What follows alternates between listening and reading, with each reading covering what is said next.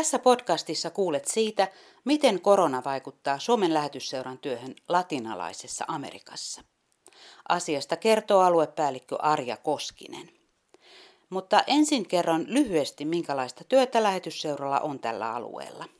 Minä olen Sari Lehtelä. Lähetysseuralla on toimintaa Boliviassa, Kolumbiassa ja Venezuelassa. Pääkumppanina jokaisessa maassa on paikallinen luterilainen kirkko. Kaikissa maissa lähetysseura työskentelee yhdessä kirkon kanssa tasa-arvoisemman ja oikeudenmukaisemman maailman puolesta. Se merkitsee ennen kaikkea koulutuksen turvaamista köyhille ja syrjäytyneille lapsille ja nuorille sekä työtä rauhan ja naisten oikeuksien toteutumiseksi. Kirkot työskentelevät erittäin haastavissa olosuhteissa köyhyyden, eriarvoisuuden ja väkivallan keskellä. Pienet kirkot ovat kokoaan huomattavasti merkittävämpiä. Kriisissä niiden merkitys tulee esiin erityisesti ja niihin luotetaan entistä enemmän. Kirkot pysyvät ihmisten rinnalla ja rohkaisevat, kyllä me yhdessä pääsemme tästä läpi. Näin sanoo aluepäällikkö Arja Koskinen.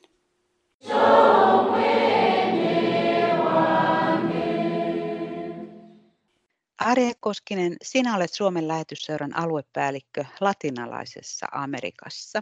Lähetysseuralla on siellä työtä Boliviassa, Kolumbiassa ja Venezuelassa. Voitko kertoa jotain, että minkälainen koronatilanne siellä on näissä maissa? No latinalainen Amerikkahan on hiukan tullut tavallaan niin kuin jälkijunassa tässä, kun ajatellaan sitä, mistä tämä lähti koko tilanne ja maanosa on siellä niin kuin ihan tavallaan niin kuin viimeisenä Kiinasta lähtien katsottuna. Mutta helmikuun lopulla oli ensimmäiset tapaukset Brasiliassa ja siis mä tiedän, että Suomessahan ei kauhean paljon ole puhuttu tästä tämän maanosan tilanteesta, mutta että Brasilia on esimerkiksi tällä hetkellä maailman kuudenneksi niin kuin, vaikeimmassa tilanteessa. Siis tartuntojen on hirveästi tartuntoja, joku 200 000 ja näin. Ja Peru, Meksiko, Ecuador. Ecuadorista sentään on vähän puhuttu Suomessakin, kun se, oli, se kärjistyi niin hirveästi se tilanne, että todella niin kuin näitä kuolleita Viru maassa, kaduilla, asunnoissa ei, ei, ei saatu pois. Et oli aivan hirveätä. Et siihen niin kuin kokonaistilanteeseen nähden meidän nämä kolme hankemaata tai toimintamaata, jotka on siis just niin kuin sä sanoit, Bolivia, Kolumbia ja Venezuela, mehän on tehty semmoinen 30 vuotta töitä näiden kolmen maan kanssa. Kolumbia jossain siellä keskitasolla latinalaista Amerikkaa, että siellä on ihan vaan mainitakseni, nämähän nousee joka päivä, mutta siellä on nyt semmoinen 13 000 tartuntaa, Boliviassa on joku 3 000 ja Venezuelassa on ihan hirmu vähän todettuja tartuntoja, ihan siis 400 vähän päälle, mikä on yeah. herät suunnattomasti huomiota, koska mehän tiedetään, missä jamassa niin Venezuela on maana. Sehän on, siellä on sairaanhoito täysin aivan hajalla, pirstaleina, ei, ei ole mitään, pitkään aikaan ollut mitään.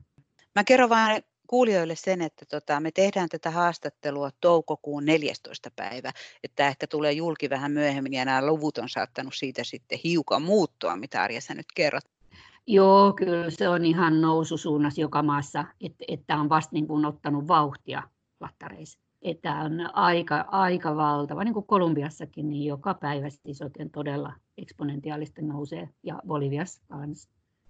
Että okay. on vaikea, todella vaikea tilanne tämmöisissä maissa, missä suuri, suuri, suuri osa ihmisistä on niin kuin jo alun perinkin tosi vaikeassa tilanteessa. Venezuelahan on, niin kuin jo puhuttiin, niin se on ihan ihan niin kuin kollaps koko, koko yhteiskunta. Ja sitten sen päälle tulee vielä tämä koronavirus. Ei, niin kuin mä sanoin, että testejä tehdään todella vähän. Ja esimerkiksi mikä hirveästi huolestuttaa äh, ihmisiä ja myöskin esimerkiksi minua, on se alkuperäiskansojen tilanne. Amazonasillahan on paljon alkuperäiskansoja ja kun se pääsee leviämään sinne, ja se on jo levinnyt se virus, paha jälkeen tulee todella. Nämä kaikki maat on hyvin varhaisessa vaiheessa laittanut, siis nämä meidän toimintamaat, laittanut tiukat, tiukat rajoitukset. Brasiliasta ei voi puhuakaan. Brasilia, Brasilian presidentti suurin piirtein sanoo, että se on vain pieni flunssa yhä edelleen. eikä mitään rajoituksista tykkää ollenkaan. Kolumbia, Bolivia ja, ja Venezuela, nehän on ollut täyskaranteenissa ja rajat kiinni pitkän aikaa. Ei ole lentoja, ei ole. Siis kaikki on, on kiinni, koulut, kaupat, kaupassa saa käydä yksi ihminen hyvin niin kuin rajoitetusti jonkun henkkarin viimeisen numeron perusteella. Tai Kolumbiassa oli tämmöinenkin, että naiset saa mennä vaan yhtenä päivänä ja sitten vaan miehet toisena päivänä kauppaan. Oli kuulemma helppo tota, valvoa sitä. Näitä rajoituksia valvotaan todella tarkkaan. Et esimerkiksi Boliviassa on jopa siis armeija kadulla sen takia valvomassa. Et se on aika ekstreemi tilanne, koska ei nyt yleensä niin sotilaita laiteta, ei kuitenkaan ole sotilaallinen ö, kriisi menossa ja valtavat sakot, jos saadaan kiinni. Et kyllähän se on niin kuin auttanut ilman muuta. No siellä on isoja haasteita myös ihan tavallisessakin arjessa kaikissa näissä Suomen lähetysseurankin työalueen maissa, Venezuelassa, Kolumbiassa ja Boliviassa. Ja lähetysseurallahan on kumppanina kaikissa näissä maissa pieni luterilainen kirkko. Ja sitten voi olla muitakin järjestöjä kumppaneina. Niin miten tämä koronatilanne, onko se mitenkään vaikuttanut näiden kirkkojen toimintaan? On tosiaan näin, että meidän pääkumppanit on, on nämä pienet evankelis-luterilaiset kirkot kolmessa maassa. Samalla lailla kuin melkein mitä maailman kolkkaa tahansa katsoo, niin kun on karanteeni, ei ulkona liikkumiskielto, ei pääse, siis kokouksia ei voi pitää. Ihan kirkon oma, sanotaan Jumalan palveluselämä, niin sehän on sitten ihan virtuaalivarassa siellä, missä sitä pystyy tekemään näin ja, ja ihmiset ei pääse toimistoihin, ne tekee etätöitä kaikki, mutta kaikki on töissä. Siellä ei ole niin kuin esimerkiksi lomia annettu kenellekään, että tehdään hyvin niin, kuin sillai, niin pitkälle kuin pystytään, niin on siirrytty virtuaalitoimintaan. Et meillähän on, ne on niin eri tilanteessa, sanotaan Bolivia näistä kolmesta on se maa, joka on vaikeimmassa asemassa niin kuin siinä, että, että ruvetaan tekemään esimerkiksi virtuaalikursseja, eikä pidetäkään niin kuin hanke meidän lähetysseuran ja heidän yhteisissä hankkeissa, että voitaisiin ruveta tekemään virtuaalikursseja, koulutusta ja tämmöistä, koska ne ihmiset siellä Boliviassa, ne, ne alkuperäiskansat, tämähän on ihan tämmöinen tosiaan köyhien alkuperäiskansojen kirkko, tämä luterilainen kirkko Boliviassa on hyvin eri, erilainen kuin moni moni muu luterilainen kirkko. Ja ne asuu siellä Andien rinteillä pienissä kylissä ja ei siellä mitään digitaali, virtuaali, jos nyt jollain on kännykkä, niin sekin on jo hyvin. Et se on ollut tosi haastavaa, että miten auttaa, miten kirkko tukee näitä ihmisiä. Et he on käyneet, he on pystyneet jollain tavalla pääsemään niin kuin tiettyihin paikkoihin, esimerkiksi tuomaan ruoka-apua, jota he on ihan itse siis toimittaneet, että meillä ei ole, tähän mennessä meillä ei ole ollut niin kuin mahdollisuutta antaa heille lisätukea siihen.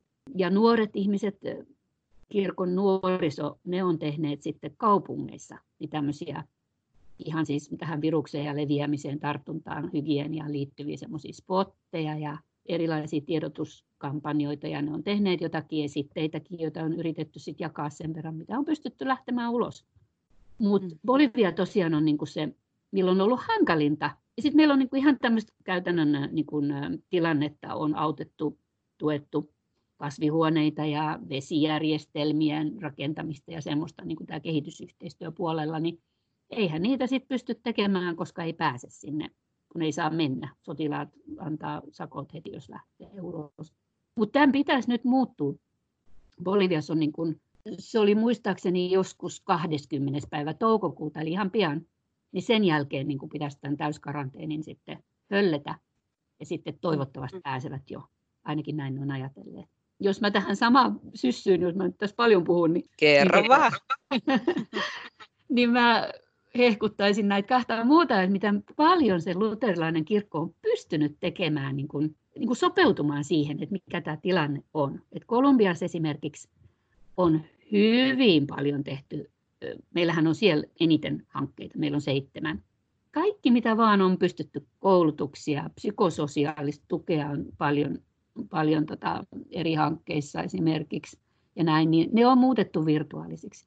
Ja ihmiset on pystyneet olemaan mukana, on tehty valistusta, on annettu ihan sitten sit, ihan niin kuin hanke, hankkeisiin kuuluvaa sitä normaalityötä ja normaalikoulutusta tosi paljon virtuaalisesti. Kummilapsille on soiteltu ja vanhempia on neuvottu. Ja Kolumbia, täytyy niin kuin sekin muistaa, että siellä on se hirveä konfliktitilanne. Siis mm. nehän on juuri... Edelleen.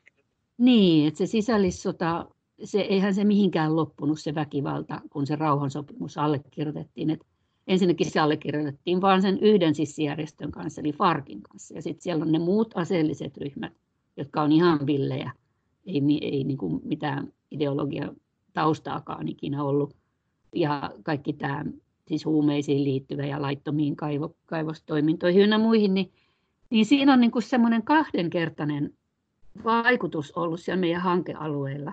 Puhumattakaan siitä, että siellä on siis miljoonia venezuelalaisia pakolaisia, jotka on tulleet Venezuelasta Kolumbian puolelle. Ja oli jo aikaisemminkin niin kuin ihan riippuvaisia siitä, että kadulla myivät jotakin, mitä saivat tehtyä jotakin jotakin leivonnaista tai leipää tai mitä vaan, niin sehän loppui ihan kertalaakista, kun ei enää kadulle päässyt. Se on sitten ihan jo toinen tarina, että miten niin nyt ne yrittää osa lähteä takaisin Venezuelaan, koska ei ole niin mitään mahdollisuutta enää Kolumbiassa. Ja Venezuelassa sitten ehkä on kuitenkin joku perheenjäsen vielä, jolla on koti. Mutta se, että se konflikti niin tässä koronan alla tai päällä tai välissä ja keskellä ja joka paikassa, niin se vaikuttaa ihan kaikkeen että jotkut aseelliset ryhmät on, on ihan olisi halunneetkin jonkun aselevon, koska ne huomaa, että ei he pysty hallitsemaan sitä koronaa leviämistä. Ja, ja sitten niin kun, heidän siellä tärkeillä alueillansa niin ihmiset siis kuolee, niin, ja he itse on vaarassa. Niin on yrittänyt sillä vähän niin kuin semmoista aselevon tapasta.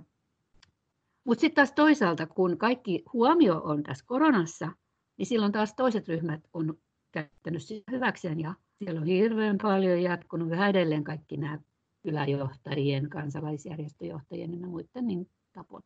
Et ei ole helppoa. Kaiken sen keskellä, niin, niin tota, meillähän on sellainen tosi jännä, esimerkiksi yksi hanke siellä just näillä, näiden entisten taistelijoiden siellä sijoitusalueilla.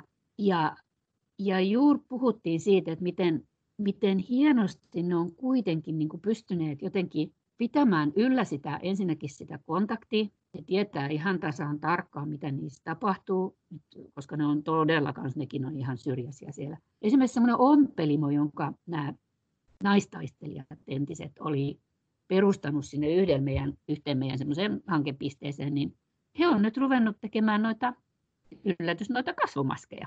Joo, ja sitten niitä, niin no me myöskin niin kuin halutaan heitä siinä tukea, että me niin kuin hankkeen kautta ostetaan niitä maskeja ja annetaan niin kuin meidän hankealueen niihin paikkoihin, missä todella niin kuin on pakko, pakko saada jotakin, koska eihän niitä suoja.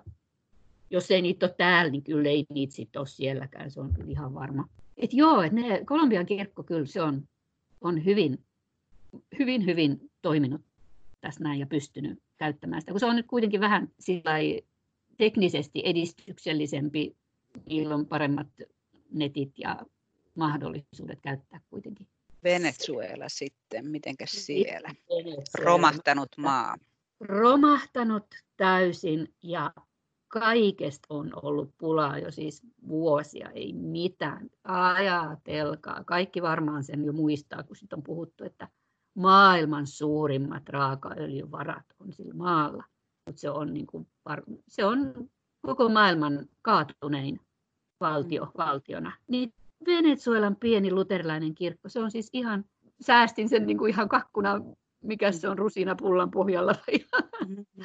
Et se on, ne on pystyneet tekemään ihan mielettömän hienosti. Siis noita, ne on, jopa juuri äsken oli semmoinen virtuaalikurssi, minkä he oli pitäneet semmoisen diplomikurssin naisille, kirkon naisille.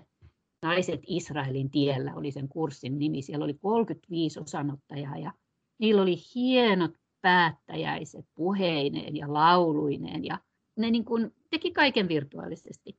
Ja sitten se, että ei ne yleensä kauheasti jollain Skypellä ja Zoomeilla ja ne ei niin kuin kunnolla pelaa, mutta mikä pelaa on WhatsApp. Et siis ihan WhatsAppin kautta on pystyneet tekemään tosi paljon.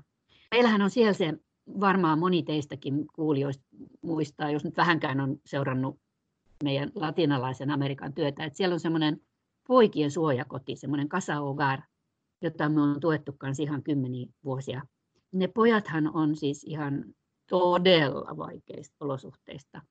Ja ne asuu siellä suojakodissa, käy kouluun niin kuin sieltä suojakodista käsin normaalisti, siis käyvät kouluun, mutta kouluthan on myös, sitä mä en muista noissa sanoa, joka paikassa on kiinni. Se on ollut valtava haaste just koko ajan, siis koko Venezuelan kriisin ajan, että miten saada ruokaa pojille. Että miten ylipäätänsä, niin kuin, eihän sitä ruokaa siellä ole. Ja jos on, niin nyt esimerkiksi, kun on ollut vähän niin kuin satoaika, niin tämä pastori Herardo, joka on sen kirkon johtaja, niin hän on lähettänyt sellaisia kuvia WhatsAppissa esimerkiksi, missä on ihan hirveitä tomaattivuoria jossain tien varrella, että sieltä sit voi vaan, jos joku sattuu menemään ohi, niin ottaa, kun ei niitä saada kuljetettu, kun ei Venezuelan öljymaassa ole bensaa. Ei mikään kulje, mitään mistään ei, ei saa. Nyt viimeksi just tässä ihan, me ollaan nyt tässä toukokuun puolivälissä, niin, niin tota, pastori Herrado sanoi, että heillä on puoli tankkia jäljellä nyt autossa. Auto, ne on saanut kaikki varaosien saamiset ja muut ihan hirveän työn takana. Mutta se, että sitä joka tippaan he nyt säästää. Ja hän jo nauroi, että hän on tämmöinen suomalainen pastori nyt, että hän menee polkupyörän kanssa aina, tota, mihin hän joutuu menemäänkin. Hän on, hänellä on Suomeen kiinteät yhteydet, hänellä on tytär Turussa nimittäin. Kyllä tietää, miten täällä pyörällä kuljetaan. Mutta se, että ne, on, niin kun ne pojat on saanut kuitenkin kolme niin kun, ateriaa, mutta siis kolme ruokaa, ruokahetkeä päivässä, että ne on pystyneet sen pitämään. Mekin on autettu lähetysseurana pari semmoista kuriiripostia, jotka tulee, niin kuin paketit tulee Miamista. Siellä on semmoinen venezuelalaisyhteisö siellä Miamissa, niin kuin ihan näitä kirkon väkeä, jotka on muuttaneet sinne, niin he hoitaa ne kaikki ne järjestelyt ja ostot kunhan saadaan ensin rahaa tietenkin kasaan. Ja he on nyt todella vaikeiden mutkien takaa niin kuin saaneet kuitenkin sieltäkin jotakin pakettia tulemaan. Ja sitten se, että, että he on pystyneet näitä vihanneksi joltain paikalliselta torilta ostamaan. Että sanoo, että, että ravinto, tämä tasapainokin on säilynyt ja, ja pojat tekee siellä hyvin niin kuin kurinalaisesti töitä, siis koulutehtäviensä, eikä ole jääneet yhtään jälkeen. Ne pojathan on yleensä aina niin kuin luokkansa parhaimmisto, koska ne saa sitten tietenkin sitä, sitä tukea ja Casa Hogar, hieno juttu. Arja Koskinen, se on tosi hieno kuulla, että sieltäkin löytyy tämmöisiä pieniä hyviä uutisia, koska me täällä Suomessa etupäässä tietenkin kuullaan vain siitä valtavasta kriisistä ja katastrofista, mikä vaan pahenee siellä maassa, mutta siellä on tämmöisiä pieniä valonsäteitä. Kiitos, että kerrot niistä. Mä siis todella toivon, että myöskin täällä Suomessa muistetaan, että maailma on näin pieni, että latinalainen Amerikkakin on osa meidän, osa meidän elämää, koska sieltäkin on hyvin paljon ihmisiä täällä Euroopassa. Et, et ei tää niin kuin, me ei olla, kukaan ei ole enää niin kuin kaukana maailmassa. Mm. Ja sitten latinalaisen Amerikan tilanne on niin, se on niin hirveän erilainen kuin monen muun maan on just sen takia, että se on, se on tosi väkivaltainen. Ja esimerkiksi nais, naisiin kohdistuva väkivalta on, sehän on machokulttuuri joka maassa. Tämmöisissä tilanteissa, niin kuin meilläkin kärjistyy perheväkivalta, niin yhtä lailla siellä, tässä niin kuin näiden kirkkojen työ naisten eteen meillä on sellaiset naishankkeet siellä myöskin, niin se on tosi tärkeää. Kiitos todella paljon kaikille, jotka on tukeneet ja mahdollisesti tulee tukemaan nyt tämän jälkeen ihan ensimmäistä kertaa latinalaisen Amerikan työtä. Miten Saaria Koskinen näet sitten tämän tulevaisuuden siellä, esimerkiksi nämä pienet luterilaiset kirkot, jotka lähetysseuralla on siellä kumppanina, niin tuota, tulevaisuuden, että mikä merkitys näillä kirkoilla on siinä yhteiskunnassa ja sillä työllä, mitä he tekevät lähetysseurankin tuella esimerkiksi köyhien, lasten ja naisten ja muiden vähemmistöjen parissa. Miten sä näet, jos ajatellaan koronasta eteenpäin vaikka vuosi tai kaksi? Mun mielestä niin kuin tähänkin mennessä niin liikaa ehkä joskus katsotaan sitä, että mikä on pieni pieni voi olla se, että jäseniä ei ole hirveän paljon, mutta niiden kirkkojen merkitys voi olla siis todella kokoansa huomattavasti suurempi. Ja se on jo nähty. Esimerkiksi Kolumbiassa niin tämä meidän pieni luterilainen kirkko on saanut hirveän hyvän, tämmöisen hyvän aseman ja tunnustusta ihan siis suurin piirtein hallitustasolta saakka, niin siinä niin kuin rauhan ja sovinnon työssä. Et kirkothan on nimenomaan näitä sovinto, sovintoinstituutioita. Ja se tulee vahvistumaan ihan selkeästi niin kuin nyt enemmän ja enemmän, ei vain Kolumbiassa, vaan myöskin Boliviassa ja Venezuelassa tämän kriisin kautta, koska se heidän merkitys nimenomaan näitä marginaalisten ja haavoittuvien, köyhien, alkuperäiskansojen, afrojen tämmöisenä puolesta puhujana ja tukijana, niin, niin se tulee entistä selkeämmin näkyviin joka maassa. Kun tämmöisessä kriisissä monen, monta kertaa unohdetaan ne kaikkein, niin kaikkein köyhimmät. Mut jotka ne, kärsii kuitenkin eniten kaikista niin, ja kriiseistä ja katastrofeista. Joille ei ole sitä ääntä. Niin kirkot antaa heille äänen. Ja, ja nimenomaan kirkot on siellä heidän kanssa ja sanoo, että kyllä me tästä päästään läpi ja jatketaan ja, ja Jumala on meidän kanssa. Ja mä oon nähnyt ainakin nyt ihan, ihan selkeästi sen, että heihin luotetaan koko ajan vaan enemmän ja enemmän. Ja mä uskon, että, että sen kautta, jos nyt sitä nyt täytyy katsoa myös joskus, että, aha, että ehkä jäsenistökin kasvaa, niin kyllä sekin tulee kasvamaan. Boliviassahan tämä alkuperäiskansojen kirkko on laajentunut oikeastaan koko ajan. Sehän on itse asiassa, mä vaan puhun pieni ja pieni, mutta se on siis latinalaisen Amerikan toiseksi suurin luterilainen kirkko. Brasilia on se suurin. Ja tota, se on niin leimallisesti semmoinen köyhien andeilla ja, ja muualla, että tosiaan niin kuin kävellään päiväkausi, että päästään seuraavaan kylään, niin pastorit, maallikkopastorit, ihan vapaaehtoistyönä ja näin. Niin, niin tota, sitä kyllä me, meidän kannattaa pitää silmät ja, ja kiikari hyvin niin kuin tarkkana tuonne latinalaiseen Amerikkaan. Et mä uskon, että sieltä voi tulla todella hyviä esimerkkejä siihen, että miten muuallakin maailmassa voitaisiin asioita tehdä. Kiitos, että sä avaat meille tätä näköalaa sinne latinalaiseen Amerikkaan, joka tuntuu täältä Suomesta käsin, että se on aika kaukana meidän todellisuudesta, mutta se on tosi rohkaisevaa ja mielenkiintoista kuulla näitä terveisiä. Mutta kerro Arja Koskinen vielä lopuksi kun Suomen lähetysseuraallahan on siellä normaalisti neljä suomalaista työntekijää, niin mikä on teidän ja heidän tilanteessa nyt? Joo, meillähän on tämmöinen valtaisa työntekijäjoukkio latinalaisessa Amerikassa kuin neljä. Et me ollaan kuitenkin kasvettu. Et mä, kun läksin vuonna 2014, niin mä olin yksin koko maan osassa. Et kyllähän tässä on tämmöistä kasvua meilläkin. Mutta meistä neljästä kolme ollaan nyt kotiutettuna Suomessa. Että ähm, tilanne kuitenkin kärjistyi niin pahasti Boliviassa ja, ja, ja Kolumbiassa, että ei, ei, ei sinne niin kuin, yritettiin niin pitkälle kuin mahdollista, niin, niin tota, tosiaan lähteä ja pystyttiin sitten evakuoitumaan kukin tahoillamme. Ja odotellaan nyt, että miten tämä tilanne kehittyy. Et nythän tämä on kaikki vielä nousee, nousukäyrää aika kovaa vauhtia menee noi, toi tartuntatilanne.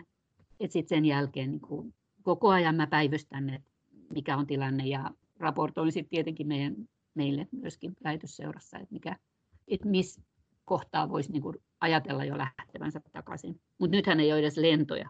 Kaikki lennotkin on peruutettu. Että sinne ei edes pääsisi, vaikka joku nyt hulluutta tavallaan haluaisi yhtäkkiä lähteä, niin ei pääse. Et yksi meistä on, on tota, edelleen latinalaisessa Amerikassa. Mutta täyskaranteenissa ei, ei pääse ulos koiraa ulkoiluttamaan kerran päivässä.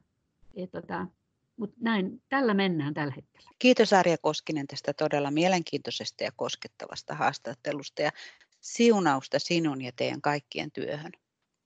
Oh,